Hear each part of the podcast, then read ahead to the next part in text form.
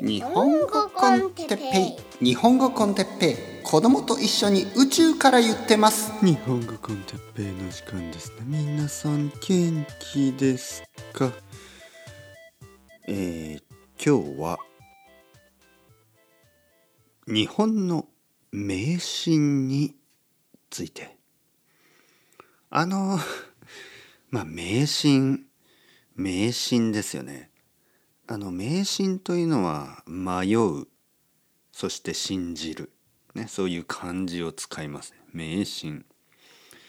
あのまあ迷信にもいろいろあって結構伝統的なもの結構歴史の古いスーパースティションね。結構歴史の古いものもあるしまあまあ新しいものもありますよね。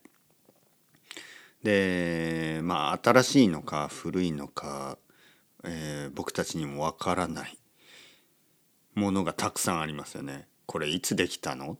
みたいな。でもやっぱり結構ありますよね。多分全ての国であると思う。ただあの他の国って結構似ていることがあるでしょ？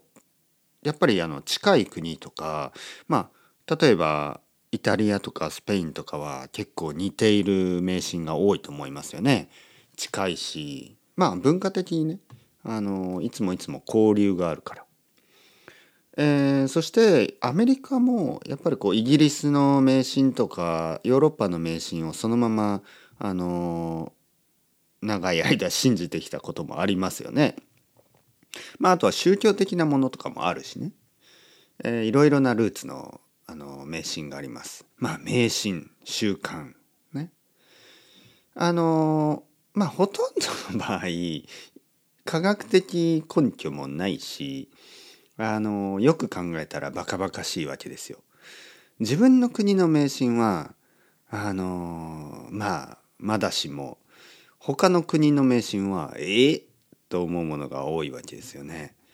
でまあ日本にも日本の迷信がたくさんありまして、えそういうのをまあ生徒さんとかに紹介すると「信じられない」ね「本当ですか先生」みたいなリアクションがあるのでちょっと面白いと思って今日からあの何回かに分けて皆さんに紹介したいと思います。えー、まず一つ目「バカは風邪をひかない」素晴らしい響きですね。バカは風邪をひかない。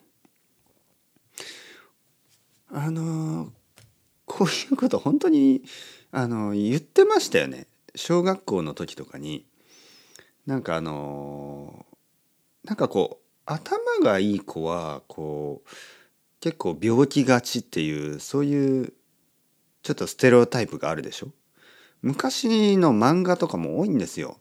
なんかこう頭がいい少女みたいなのがちょっと大きい病気を持ってたりとかね。あの頭がいい少年が眼鏡をかけて体は細くてなんかいつも咳をしてるみたいなね、ま、そういう漫画とかの影響だと思いますけど。いやもしくはまあそれ以前からそういうなんか例えばなんかこう日本で昔の作家とかね芥川龍之介とかちょっとこう病気なんですよ。なんか病気がちの天才みたいなね、えー、そういう感じのイメージが多いですからなんかこう元気な人はバカみたいなね。で小学校とかでも結構こう元気いっぱいの子供ねちょっとバカなイメージがあってバカは風邪をひかない、ね、元気な子はいつも学校に来る。だけど頭は悪いみたいな。でそういう子が、まあ、風邪をひいてしまうことがありますよね。もちろんね。人間だから。で風邪をひくとその「ああいつ今日来てないな。バカでも風邪をひくんだな」そういうふうに言うわけです。ひどいですよね。あいつはバカじゃなかったんだ。だから風邪をひいたんだ。じゃなくて「あバカでも風邪をひくんですね」ということでその迷信が間違ってたというあの根拠になる。なんてこと、はい、バカは風邪をひかない。次。消しゴムに好きな人の名前を書いて使い切ると両思いになれる。まあ小学なんか中学校っぽいな。中学生っぽい。いや小学生高学年ですかね。10歳ぐらい。10歳11歳ぐらい、えー、考えそうなことですけど僕もやってた気がするな。まずあの消しゴムね。あの消しゴムイレイザーとかあのラバーとかいいでしょ。消しゴムってやっぱりみんな持ってるんですよね。で消しゴムって白い消しゴムが多いですよね。でそこにあのまあ鉛筆とか、まあ、ペンとかで好きな人の名前を書くんですよ。例えば僕が小学校の時に好きだったのはさっちゃんだからあの幸子と書いて これ本当の話ですよね。幸子と書いて、えー、そのあの消しゴムを全部使い切る切ればあのさっちゃんも僕のことを好きになる。んなわけないですよね。でも可愛いですよね。こういうのはね。可愛いあの迷信ですよね。迷信なのかな？わかんない。これこれは誰が言い出したの？そしていつからいつから始まったのかな？分かりませんね。面白いですよね。消しゴムに好きな人の名前を書いて使い切る。そうすると両思い。両方があの思う。両方が好きになれる。はい。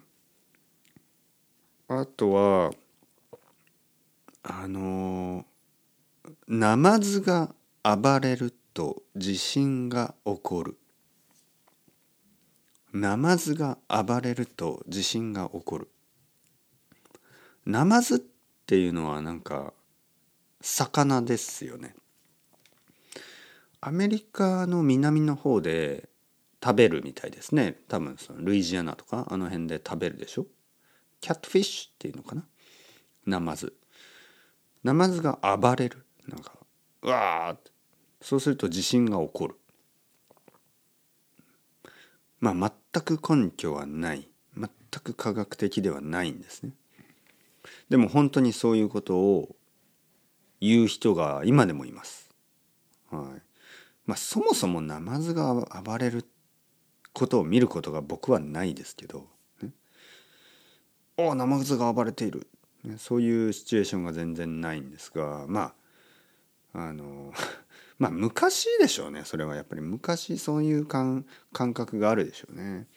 もしくはやっぱり小さいこう地震の動きみたいなのをナマズが最初にあの気が付くっていうのがあるのかな。地震に関してね地震ね地震に関しては結構あります。あの多い。地震に関しての迷信が多いですね日本では。なんか雲の形とかね。こういう雲の形だったら地震があるとか。あのなんかこう動物がいなくなったら地震があるとか。なんかネズミを見なくなったとかね。なんか鳥がいなくなったとか。なんかいろいろありますよね。いろいろな迷信があってそのどれがもちろん科学的根拠はありません。だけどやっぱりそれを信じる人もいる、ね、そして地震のあ地震が終わった後ですね。例えば地震が来てその後にあそういえばさっきあのああいう雲があったなとかその思い出すことが多いですよね。そのだからまあ分かんない。それは まあ何も言わないことにしておきます。こういうことはね。地震はちょっとあの大きいことですからあのこれに関しては僕は何も言わないことにします。えー、カレーを食べ続けると肌が黄色くなる。これねなんかみかんも言いますよね。みかんとかあと人参とかね。なんか食べると肌が黄色くなる。でもこれはね多分人参とかみかんは本当じゃ本当だった気がしますね。なんかそのビタミンの色になるとか多分そんなんだったと思うけどよく覚えてません。でもカレーは多分変わらないと思うんですけどあの僕の生徒さんにジョーダンさんって言いますけどあのイギリス人の人でとても肌は白いですけどね。カレーをよく食べてるけどあんまり黄色くなってないと思いますから多分。多分多分関係ないんじゃないかな。関係ある？カレーを食べると黄色くなる？僕はそんなたくさんカレーを食べないからね。カレー好きですけどね。好きだけどそんな食べ続けるってことはないですからね。あでもあのプロ野球選手のねプロ野球選手。とても有名な日本でとても有名なプロ野球選手。まあアメリカでも有名ですけどイチローイチローという選手がいてイチローは毎朝カレーを食べる、ね、食べていた。まあ今は分かりません。でも選手だった時は毎日カレーを食べて本当に毎日何十年というぐらい。でも黄色くないですよねイチローは。だからあのー、まあ多分関係ない。